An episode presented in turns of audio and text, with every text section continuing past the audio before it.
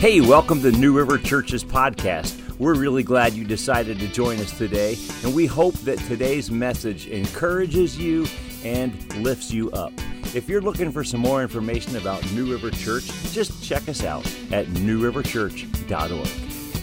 Today we're going to be in Hebrews chapter 3, verses 12 through 19. Hebrews chapter 3, verse 12 through 19. It's going to take a little bit of time for us to get there, so I want to tell the story, the backdrop be- behind Hebrews chapter 3, and it's this. We know it well. Today, we have an issue with immigration. People from all over the country want to navigate or make their way to the United States of America. Why? Because it's a great uh, country of hope, of inspiration, of dreams, of ambition. If I can just, sh- if I can just throw off the shackles in my current state, if I can just make this journey, if I can uh, finish the race, if I can reach my end goal in mind, if I can get to the United States of America, everything's going to be wide open. It's going to be exciting. There's going to be hope. There's going to be dreams. There's going to be ambitions. There's going to be a wonderful life that awaits me. And people from all over the world continue to navigate their way to countries or to places where they feel like I'm going to have freedom and hope and dreams realized. And there's been no migration of people all throughout the history of humanity, no greater than the people people of Israel. Think about this for a moment. The people of Israel were in bondage, they were shackled, they were under Pharaoh's hard hand. In fact, for 430 years. Can you imagine being a slave in bondage to an individual, not all of them, but for 400 and some plus years? And that was Israel's state. That was where they were at this place in life. Day in and day out, they woke up and the heavy handed a slave master beat them down, broke them down, and treated them miserably so that they can build this vast, massive kingdom that pointed to their Pharaoh, who Pharaoh was, in the eyes of most Egyptians, was God, that he was to be elevated and worshiped and exalted. And here God's people are in bondage and they're building up this kingdom for a false God to be worshiped by people all across this region of the world. And something happened. We remember the story well. We remember that the Israelites, after 400 plus years, were tucked safely in their bed. And there was that scent of roasted lamb coming out of the household. And if you remember the story, that they slaughtered the lamb and they took the blood and the paintbrush and they brushed the doorpost of their house because God had told them to. And at the strike of midnight, what happened? The death angel passed through. And the death angel struck down every firstborn of the Egyptian nation. We're talking millions and millions of babies, firstborn, whether they're newborn to 15 to 20 to 30 years of age, struck down in an instant at midnight. But that same death angel passed through the camp of Israel, and not one person was struck down. And God wanted to make a point. If it wasn't enough to take the firstborn of every person in Pharaoh or every father or mother in Pharaoh, he wanted to make the point and he went through the camp again and he struck down the firstborn of every animal just to make the point. And on that night, when they woke up in the early hours of the morning, there was weeping. There was weeping from the palace of Pharaoh losing his firstborn, all the way down to the weeping of the prisoner. He had lost his firstborn as well. There was nothing but weeping, sadness, mourning, grief. What had happened? We're losing millions and millions of the firstborn, and there's no hope for us. But the people of Israel were tucked nice and securely and safely in their homes. And they woke up and they hadn't lost one firstborn in their entire camp. It was a glorious moment in the life and the history of the Israelites. God had heard their cry. God moved this strong arm into action. He struck down the firstborn and he moved into Pharaoh's heart and soul and said, You got to let my people go. Remember, Moses said, Let my people go, and he wouldn't. And here it is. He is saying, Let my people go. It is a great exit. It's an orderly exit. It's not people that are climbing under the fence and they're scurrying about under the cover of dark. No, they're not trying to find their way to safety. They're not worried about the police coming after them. They're not worried about the hunting dogs coming after them. This is a great and glorious exit. God's people, for the first time in over 400 years, was proud. They were hopeful. They were filled with dreams and ambitions because the one true God had moved on their behalf. And in an orderly march of about 600,000 men, and you throw the women and the children in there, you're talking about a 1.5 million people in a grand display of pride, a grand display of worship, a grand display of admiration of the one true God. 1.5 million people started the march. And they ravaged Egypt and took the riches as well. In fact, Pharaoh went as far as, hey, on the way out with everything that we own, can you put a blessing on our lives? And they kept marching, they kept moving, and they came to the very edge of the promised land or out of the wilderness. And I want you to think about this for a moment. Not only did they experience the great exodus, but when they came out on the other side of the splitting of the sea, God was right there waiting for them. He was there by an immense pillar of cloud by day, and he was there by a m- immense pillar of fire by night. It was God saying to his people, Come to me, follow me, trust in me, put your faith in me. Everything's going to go well. Everything's going to uh, uh, work out well in your life. Just trust me, obey me, and follow me. It reminds me of Jesus of when he said, or, or the disciples, or when they the birth of Jesus, it says, "We're going to call him Emmanuel. God is with us." And here God is saying, "I'm going to be with you 24 hours a day, seven days a week." What a glorious opportunity to walk with God. What a glorious opportunity to know that God is by your side day in and day out, 24 hours a day, seven days a week. But I want to listen to you, or listen to this. It began extremely well, but it fell apart in an instant. It began extremely well as they came out of Egypt, but it fell apart in an instant. Never in the history of humanity has there been such a great beginning with such a bad ending. Let's go back 600,000 men. We know that. Uh, we know that they gathered the elders together and they sent uh, 12 spies into uh, uh, the, the promised land to scope it out and to take notes. They were on a reconnaissance message, mission and they came back, and we know the rest of the story. What happened? What's that? Fear. Yeah. The media. The what? The news was bad. The news was bad. The media. They turned on the wrong channel and they got a bad report, right? 12 spies go out, 12 spies come back. Two spies are excited Joshua and Caleb. 10 spies they're writing the next series in the Godzilla movie. They're saying these are big people, they're strong people, they're overpowering people. In fact, in light of these people, we are nothing but mere grasshoppers. And the bad news permeated the camp, and the fear spread like wildfire. And they began to grumble and they began to claim, uh, began to, to, to grumble and to complain. And we know the rest of the story. What should have taken about four to five days ended up taking 40 years. Here's the real tragedy 1.5 million started out. They eventually, after 40 years, come to the edge of the promised land.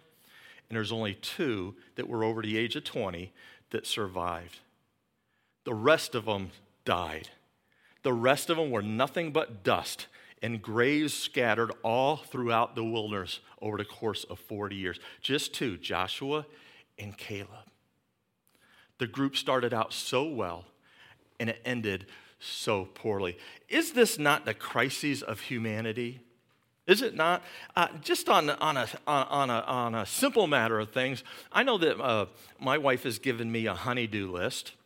And I'm going to be honest with you, I get highly motivated and I jump right in there and I get started.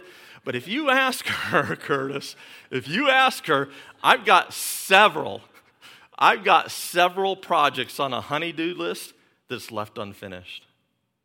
I got a bathroom in the second floor where I tiled the bathroom, but I've yet laid the grout and put the uh, framing in. And the floor is torn up and there's no tile. Okay? I started painting the living room, and I painted the living room and I got the trim, and I just flat uh, uh, flat ran out of gas, and I haven't finished the living room. In fact, if you come over our house and you look up at the ceiling, you're going to see the ceiling fan wires poking out of the ceiling. I have tremendous, go ahead and elbow your husbands because I'm probably in, in, in, in good company here this morning, but I have several projects that I've started and I haven't finished. Is that not the tragedy of human beings, especially when it comes to spiritual matters?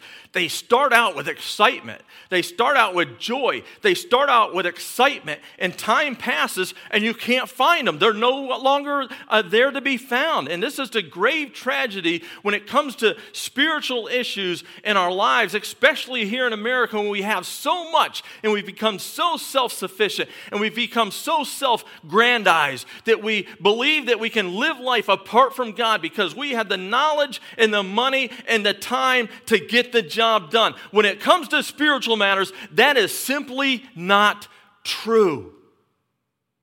We tend to start out well, full of gas, full of steam, sputter, lurch, jerk, roll off in a ditch, or just flat right out of gas, right? Now, as we turn our attention to Hebrews chapter 3,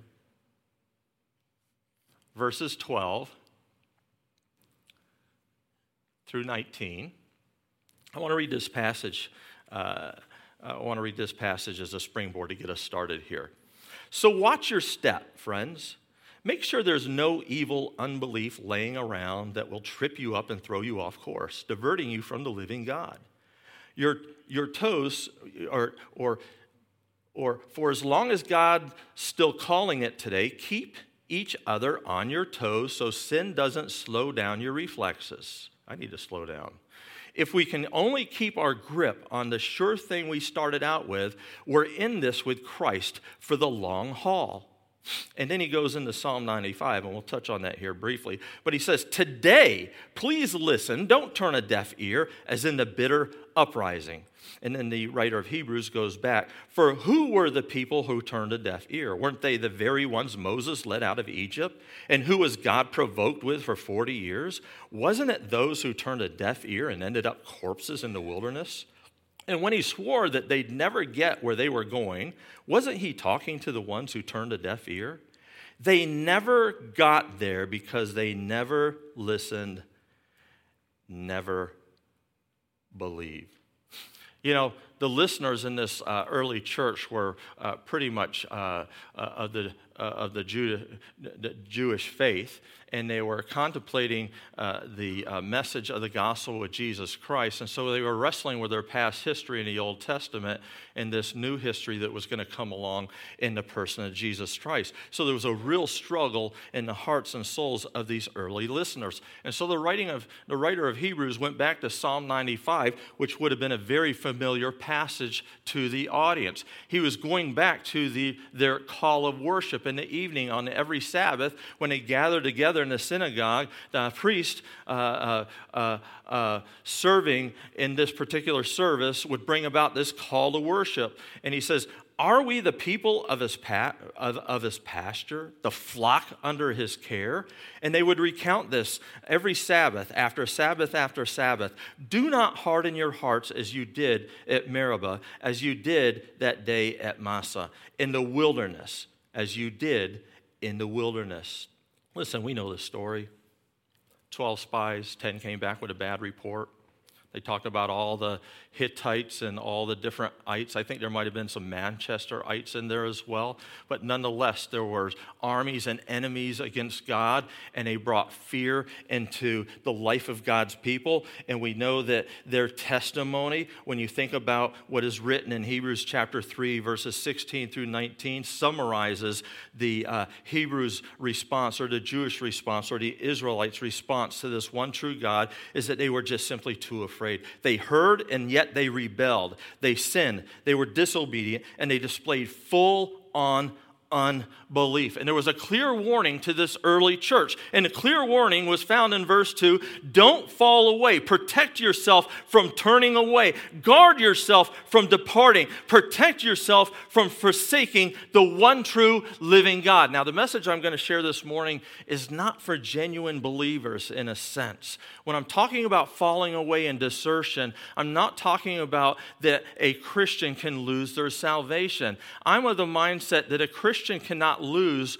what God has given them in terms of the salvation. I believe that we are saved by grace through faith alone. It's not of ourselves, it's not of good works, lest any man should ever stand and boast before Jesus in heaven. I believe that salvation is a gift that Jesus on the cross hands out and he gives to us, and He begins this work in our lives. And there's no one, nothing, nothing human, nothing supernatural, nothing out of heaven, nothing out of hell, no one around us that could ever come up and snatch that gift out of our heart and soul. It's a gift that was bought by the poured out blood of Jesus Christ on the cross, and He sealed us with the presence of His Holy Spirit, and He ushers that gift in, and no one and nothing could ever snatch that out and say, You're lost you lost the gift.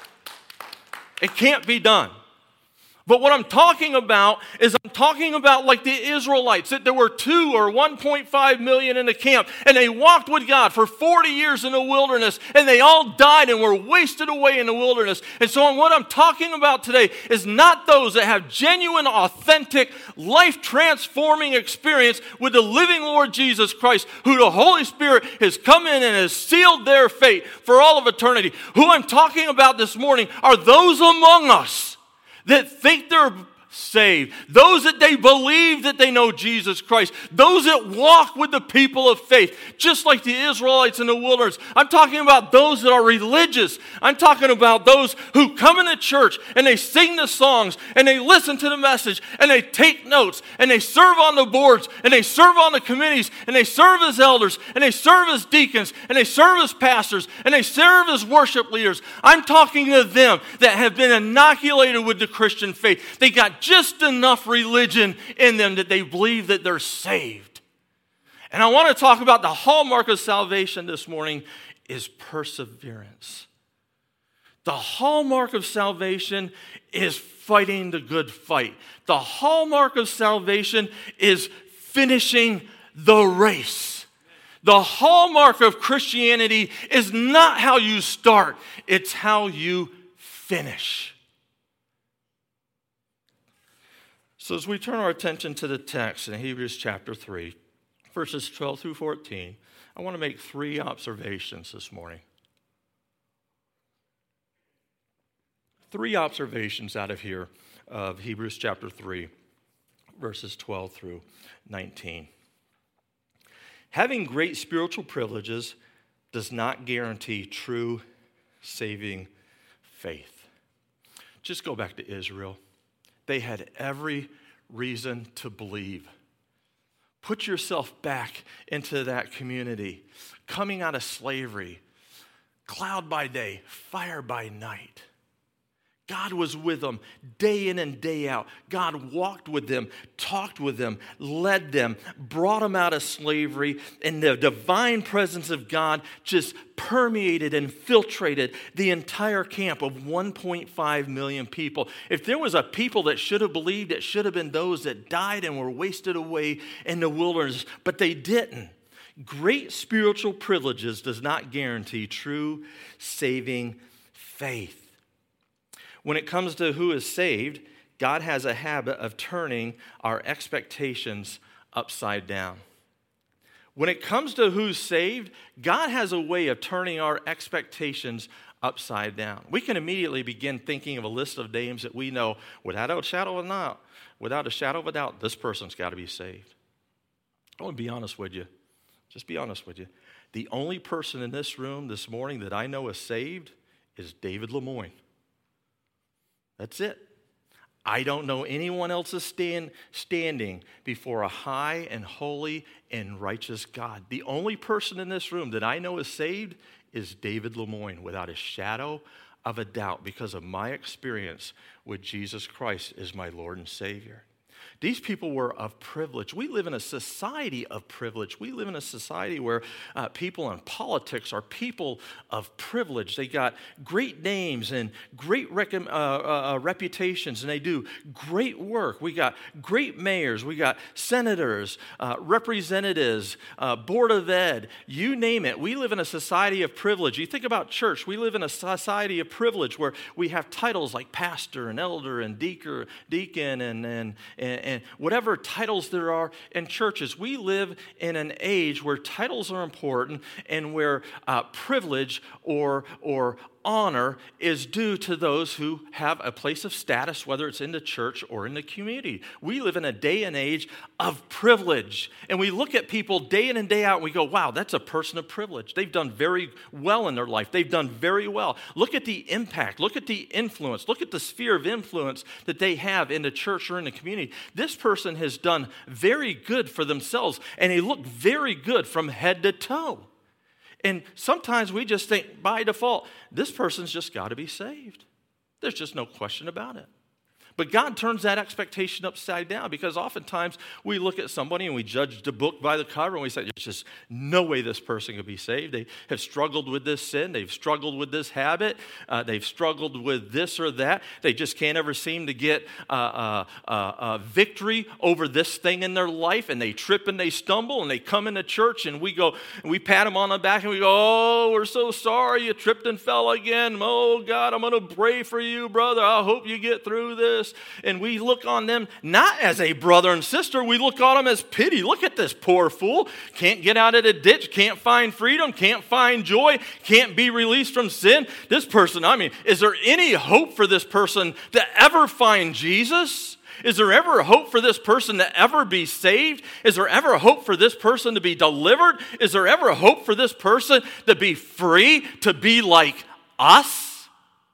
And God has a way of turning those expectations upside down. I'm going to share a story of two people that I had the privilege of serving, or not necessarily privilege, but two people that I met over the course of my life uh, being a Christian for about uh, 20, I don't know, about 25, 30 years. I don't count the yard marker, marker because I don't want to have this testimony that if people ask me, well, uh, what is God doing in your life? I don't want to have to be in this situation where I'm backed in a corner and I go back 30 years and start talking about Jesus because I don't have anything going on in my life the past 10, 15, 20, or the last week or month, if you get the point.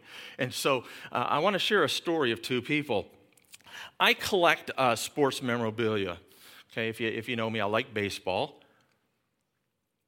And I got a baseball, it's worth about $10,000. I have Mickey Mantle, Roger Maris, and uh, who's the other? Mickey Mantle, Roger Maris, uh, somebody else. I got three autographs on this ball. It's worth about nine or ten thousand dollars, and uh, uh, it's sitting on uh, uh, my home office or my guest bedroom and a nice display case. If you're, uh, if you're thinking about breaking in, please don't. I got an alarm system, motion sensors, and I got a vicious 19 pound Boston Terrier that's going to get a hold of your ankles. All right. Uh, so if you're thinking about breaking in, uh, I, I, strongly caution you in doing so for your own safety and security. Please don't uh, come in after my baseball. But this is my most prized possession. This is a hand carved cross from a gentleman that I spent about four and a half years with that nobody would ever think was saved because he was a transvestite prostitute. A wonderful street ministry, and this individual came to me from time to time and needed assistance, wanted help because they were stuck or they were uh, uh, uh, enslaved uh, with crack cocaine. And in the evenings on Dixie Highway, just one block off of our church where I served, uh, would put on the clothes and the lipstick and the high heels and would begin walking up and down Old Dixie Highway, selling their body out for 20, 30 bucks, only so that they could turn around and go to a drug dealer and get a, a, nugget of crack for $5 and get high, only to go out and walk up and down Old Dixie night after night after night after night. And this individual would come to me uh, time and time again and say, Listen, I'm not asking for any handouts, but I do need some help. I don't have any money, I don't have any food. And their favorite uh, food was, and uh, get this, I kind of chuckle, was Vienna sausage. And we had cans and cases of Vienna sausage. And this individual would not let me give them Vienna sausage. They were too proud to take the gift. What they really wanted was an opportunity to earn it. So I would scramble around and find things in the ministry, starting with my car being washed, only because they pointed out that it was dirty and needed to be washed, and different uh, uh, uh, handyman uh, things like the toilets and what have you. And I'd walk them around and I had checklists, and I kept an ongoing checklist because I knew this person was going to come to me every seven to 10 days looking for food and looking for much more a friend Somebody that would sit there and hold their hand and listen to their story and cry with them and understand failure and understand uh, prison and understand bondage and understand low self esteem and understand worthlessness. And they'd come and they'd sit there for hours on end and we would talk and we talk about the deeper things of life. We talk about Jesus. We talk about salvation. We talk about grace. We talk about mercy. We talk about unconditional love. And this person never came off a crack and never, never walked away from old Dixie, continued to sell their body out as I packed up my van or my car and headed up to Birmingham, Alabama to go to seminary. And this person was still in the same condition they were when I met them four years prior, but they had a heart of gold. God turns our expectations upside down on those who are saved and who are not. I'll tell you another story. I spent four years in seminary and I went out to a small church in West Alabama and uh, believe wholeheartedly God called me into that church. I felt that there were some things in my past that would kept me from serving, and lo and behold, a brother of mine said, Hey, listen, this is going to be a perfect fit. I no longer speak to this brother because it wasn't a perfect fit. But I sent him my resume, and he sent it out to the church, and we drove out and we interviewed. And lo and behold, they asked me to come serve as their pastor. And for the next six years, it was nothing but hell. It was a sheer grind to get up day in and day out to go stand in a pulpit and realize that you are speaking and preaching to a valley of dead bones. People were lost, and they had been lost for 30 and 40 and 50 years, and they held titles like chairman of the deacon, chairman of the hospitality. They ran the church, and there was no way Jesus was going to get in there. There was no way that the Holy Spirit was going to get his foot in the door and and bring deliverance and bring salvation and bring favor among the body of people. They were so entrenched in their sin. Their heart was so hard and they were so arrogant that nobody could possibly have something to share or save, share or, or give to them. And I celebrated their 100th anniversary as a pastor in that church, and I was the 37th pastor of that church in a hundred years. I stayed there because God called me there and kept me there for six years. There was only one other pastor that lasted longer than me, and it was a sheer grind. And these people had titles, they had power, they had prestige, and they wanted to meet me at every corner and every junction and say, No, we're not going to do that. We're not going to do that. We're not going to go there. That's our not our ministry. Nicole will attest to this. We went out and we uh, went out for our uh, grand celebration with the deacons of the church, and we went down to a restaurant and we sat there. And the deacon started telling a story, and I asked him, "Well, you know, what about the church and the community?" I already knew the community was. Uh, 51% uh, black and 49% white. I already knew that there was uh, basically a 50 50. And I sat there, and Nicole and I sat there for two hours, and we listened to story after story after story of these deacons sharing stories about this person and that person, and dropped the N word no less than 50 to 60 times on our first dinner.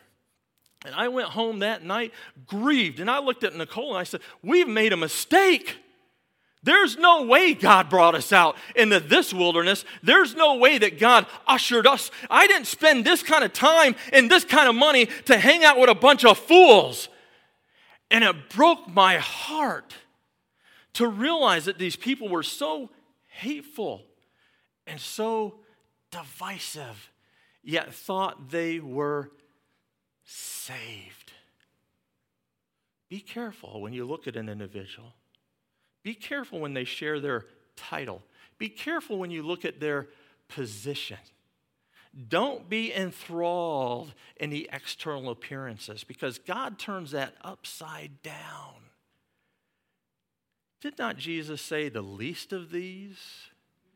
Did he not say the last in line? Didn't he say the one that humbles theirself is a servant? Did he not say the dregs of society? Did he not teach a parable about this great fest? And they sent the messengers out and they sent out the invitation to the, the brightest, the wealthiest, the, the, the well to do's, the people that we want to hang out with because it makes us feel good, because we're in this inner circle. We must be popular because we're hanging out with the popular. We want this name and this recognition, recognition because of the relationships and the network that we've built in our lives. And did not Jesus say they didn't come? And he says, I want you to go and I want you to turn society. I want you to turn your town upside down. I want you to bring the least of these. I want you to bring the prostitute. I want you to bring the drug addict. I want you to be the person uh, possessed with, uh, with demons. I want you to go out and I want you to find the trash of society and I want you to bring them into my house for my party. If you don't get this, you're missing it. You're missing the gospel. It's the least of these. We live in America where we're so enthralled with people of power and money and influence. And did not Jesus say, enter through the narrow gate. For wide is the gate and broad is the path that leads to destruction, but small is the gate and narrow is the path that leads to life. Harless. God turns those expectations upside down to people that we think there's no way they're going to be saved. There's no hope. Look at their life. Look at what they've done. It's nothing but a mess. It's nothing but failure. It's nothing but sin. Praise God for grace. Praise God for God's amazing grace that when we're not looking for Him, He is always looking for us. He's always seeking us out. He's always extending that hand of grace to the least of these and saying, Come, listen, commune, be my son. Be with me forever in all of eternity. Be with me in heaven. Another takeaway uh, from this passage, or another uh, observation is number two. We might run out of time, and that's okay, but I'm going to press on. The warning of falling away applies to everyone. Somebody read that again for me as I take a sip of water. Let's all say that. Let's say that together. Okay. The temptation is for us to think pretty highly of ourselves. I know that's true of me. I know that probably wanted to, uh, probably wanted to, well, probably. The, the, the, the mother of all sins, let's be honest, the mother of all sins is pride. Out of pride comes everything. Pride just says, pride just says, well, God, in this instant or this moment in my life, I just simply know better than you. I know more than you. I, I know what I'm doing. Is it not true, Curtis, right? Uh, we all trip over pride in its many forms. But when you really narrow it down, it goes back to the Garden of Eden. And it wasn't the sin of the apple, it was the fact that God said, hey, listen, you can have absolutely everything, just don't touch this. And as soon as God said to Adam and Eve, don't touch this, what did they do?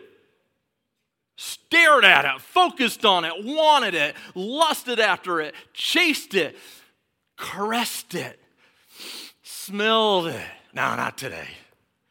Day in and day out, they'd go to the garden, they'd look at that and go, it's beautiful, but God said, don't touch it, don't, don't, don't, don't, don't eat it.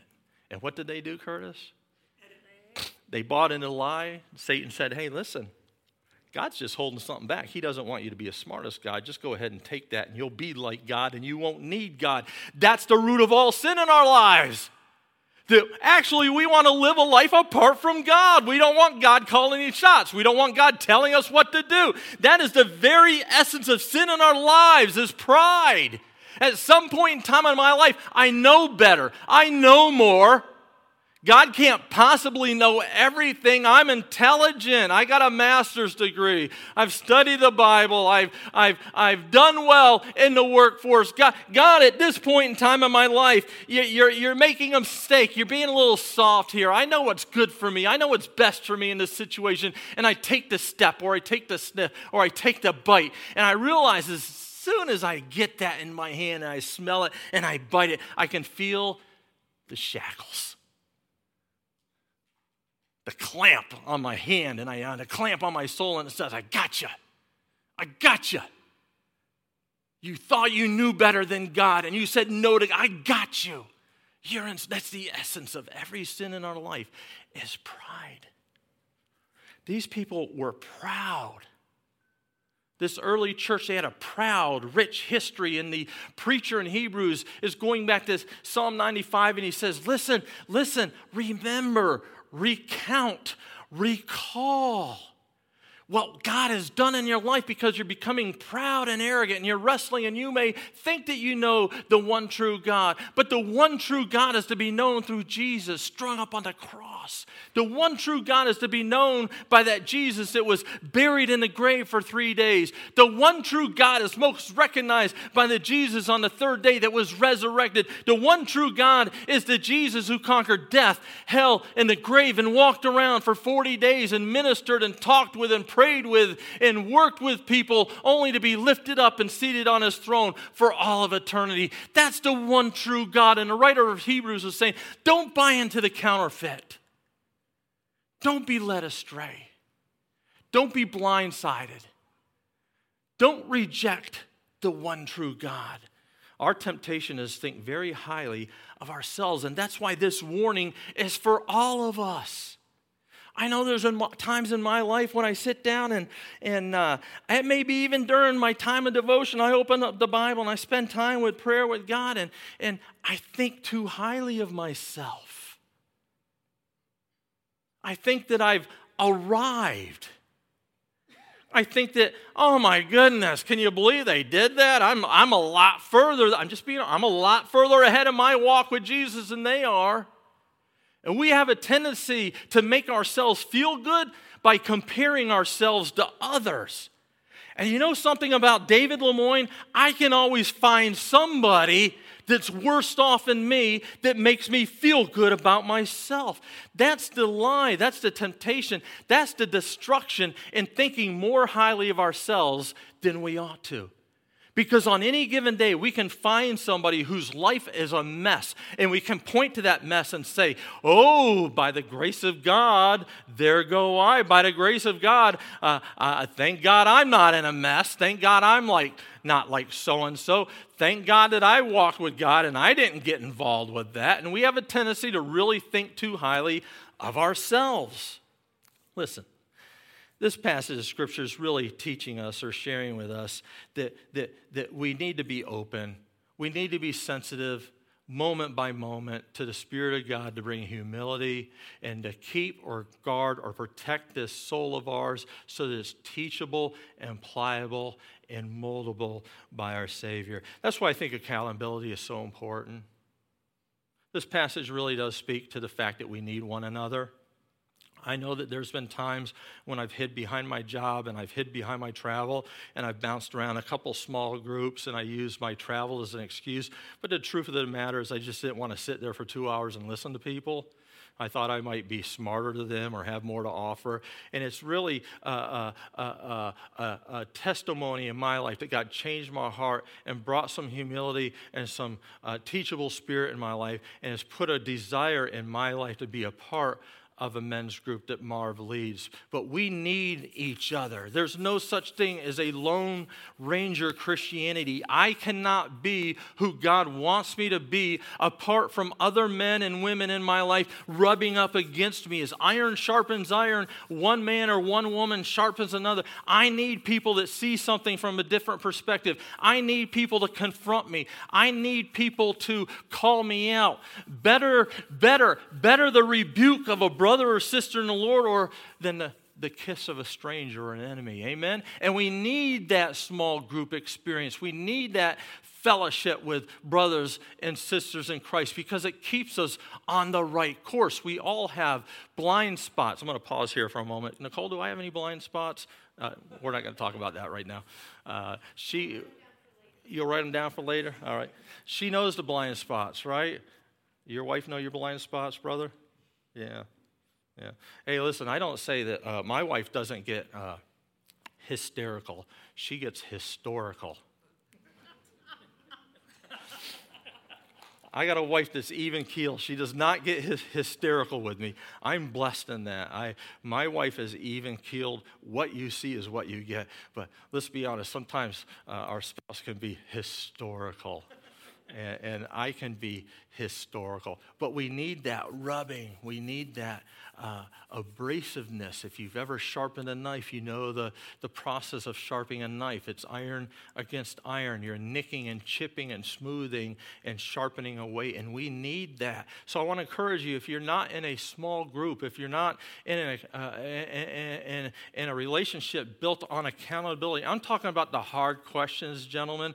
I'm not talking about, well, can you believe the rainstorm we had on Thursday night? I'm not talking about, well, how green is your grass? I'm not talking about, well, man, the Yankees are doing really uh, poorly. I'm not talking about, I'm talking about the hard questions, gentlemen. I'm talking about, you know the questions that I'm talking about. I'm talking about the thought life. I'm talking about where you go on the internet. I'm talking about, those are the questions that you have to have somebody in your life that's willing to ask those. You'd be surprised if you looked at the statistics, statistics of the number of pastors across America that are enslaved to pornography week in and week out, and they get up and they try to preach and teach God's word, but they're shackled. They're shackled to sin. We need that accountability. I don't care if you're the pastor, the elder, the deacon, the Sunday school teacher. I don't care who you are. You have to have accountability in your life because the enemy is coming after you. You got a target on your back. If you love Jesus and you're serving Jesus and you want to be effective in the kingdom of Jesus, you have a target on your back. And you have to have brothers and sisters to protect you and watch over you and guard that target. They have to stand in defense. They got to stand in the breach. They got to stand between you and the temptation. They got to stand between you and the enemy. And you have to have that relationship and accountability in your life or you're going to be struck down and going to be just nothing but another casualty falling away in the wilderness. And then lastly, we're wrapping up here. A good start does not guarantee a good finish. Somebody help me out as I take a sip of water here. Somebody go ahead and read that out for me, or all of you read that at this time.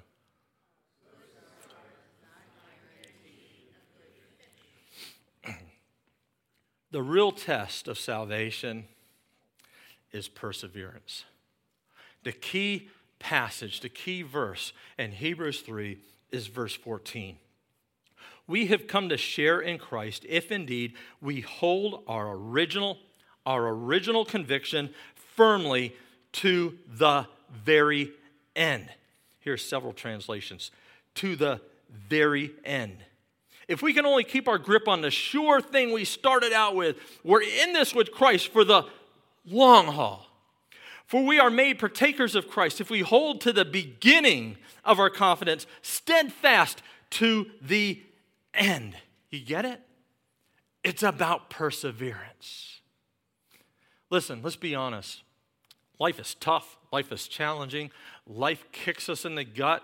I know that life has actually kicked me in the groin or time or two, and you got to take the knee and you're looking for that breath. Life can be horrible, life can be terrible, life can be painful. And I've been in those situations. I've been in it professionally, I've been in it personally, and I've been in it uh, relationally. And there's times where I get down and life stinks. Life is painful. Life has sucked the wind out of my lungs. Life has sucked the wind out of my sails. And I'm standing there and I'm immobilized and I'm paralyzed and I can't even begin to think of taking the next step with God. There's times in my life, even though I walked with Christ 25 to 30 years, I still wake up and there's days where I want to pull the ripcord. There's days when I want to give up. There's days when I say, This is too restrictive.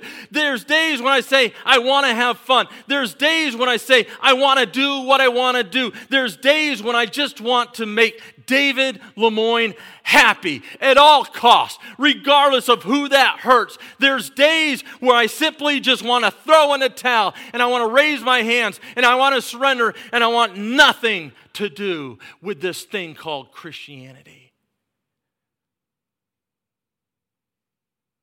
Have you been there?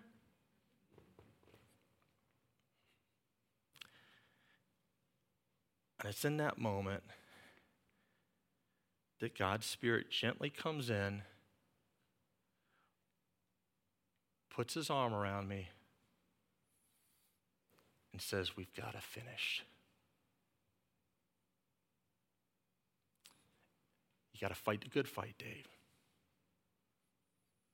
You got to run the good race, Dave. You've got to finish. It's so true. When Jesus says, I chose you. You did not choose me. I know my salvation started with Jesus choosing me in a pit.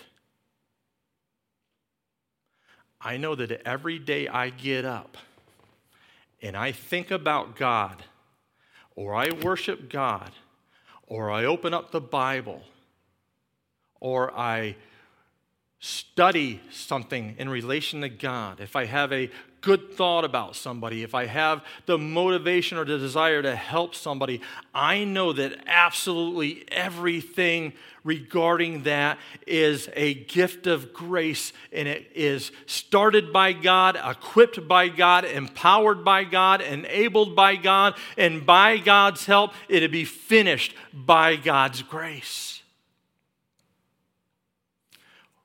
Look around. I've been a member of this church for nine years. I've seen a lot of people come and go for whatever reason. I served in a ministry, uh, men's disciple ministry, where I intentionally went into prisons. I went out on the streets. I brought uh, male prostitutes, drug addicts, drug dealers, you name it. I lived with them. I ministered to them. That door was a revolving door. Hundreds after hundreds would come through that door. And they'd sleep in my room. And they'd eat at my table. And they'd sit in my Bible study year after year after year. It was a revolving door. I could probably give you five people that got it. Give you five people that you could say, Jesus really moved in this person's life. We don't know where we're at, but we know the parable of the sower. And if you crunch the numbers, 25% of the good seed fell on fertile soil. That's the heartbreak of ministry. That's the heartbreak of being a pastor, is sowing that seed and watching 75%, if you want to use the numbers, walk away from it. It's heartbreaking. And this message or this passage points us to this fact. If our faith is real, if our faith is genuine, if we'd have an authentic encounter with the one true living Lord Jesus Christ, when he enters into the human soul, he doesn't despise, he doesn't give up, he doesn't push them aside. He doesn't cast them into the heap of the garbage heap of humanity. No, when Jesus Christ and His Holy Spirit gets into a person's soul, it is forever. It's for every day in this world, and it's for every day thereafter. Perseverance and endurance is the hallmark of authentic, genuine salvation with Jesus Christ. Remember Demas? Paul raved about Demas. He says, I'm down here as a prisoner of Christ. Look at my co laborers. Boy, he was just elevating Demas. He was, Demas was, was with him. Demas was uh, Demas on the spot. He was right there. He was his right hand man. And then later on, what did Paul say about? Two sentences about Demas. What did he say later on? Demas loved the world and deserted me. I want to encourage you to safeguard your testimony, build accountability into your lives, have communion day in and day out with Jesus Christ. Circle yourself with a Paul and a Timothy and a Barnabas. Protect what God has entrusted to you. Let that grow, let it mature, let it nurture you and nurture others. And by all means, by the grace of God, finish well.